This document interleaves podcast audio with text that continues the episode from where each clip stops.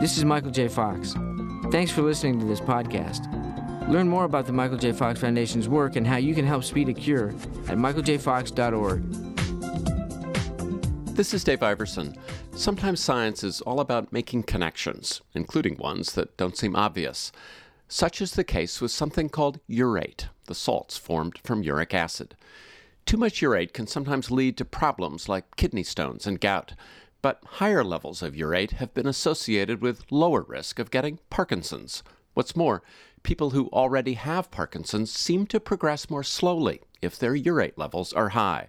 Dr. Michael Schwarzschild. This is really the first molecular link to uh, not only the risk of the disease, but also to favorable progression of the disease that, that we've been able to pursue. The question Schwarzschild wants to determine is whether higher urate levels just happen to accompany slower disease progression or cause it. What we really want to do is not observe that relationship, but test it to see if it's causal by increasing levels in people with early disease to see if that will slow down the disease.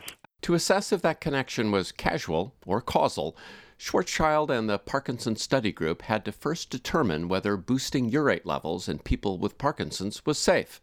With support from the Michael J. Fox Foundation, the researchers initiated a study called SURE PD, which stands for Safety of Urate Elevation in Parkinson's Disease.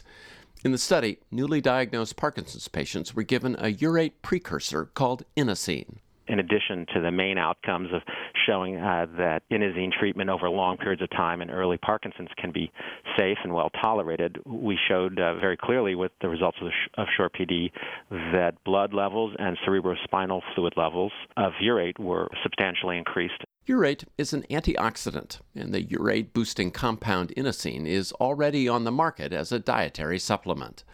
And it's that antioxidative quality that may explain why higher urate levels may be good news for someone with Parkinson's the brain cells that degenerate in Parkinson's disease accumulate this cellular rust, just like uh, when metals uh, get together with oxygen, uh, creating damaged cars, they can slow down the engines of these cells. And it's very clear that too much oxidative activity can uh, overheat the engines and lead to a serious breakdown of the machinery. A drug that would stop or slow down that breakdown is what the Parkinson's research community has long sought.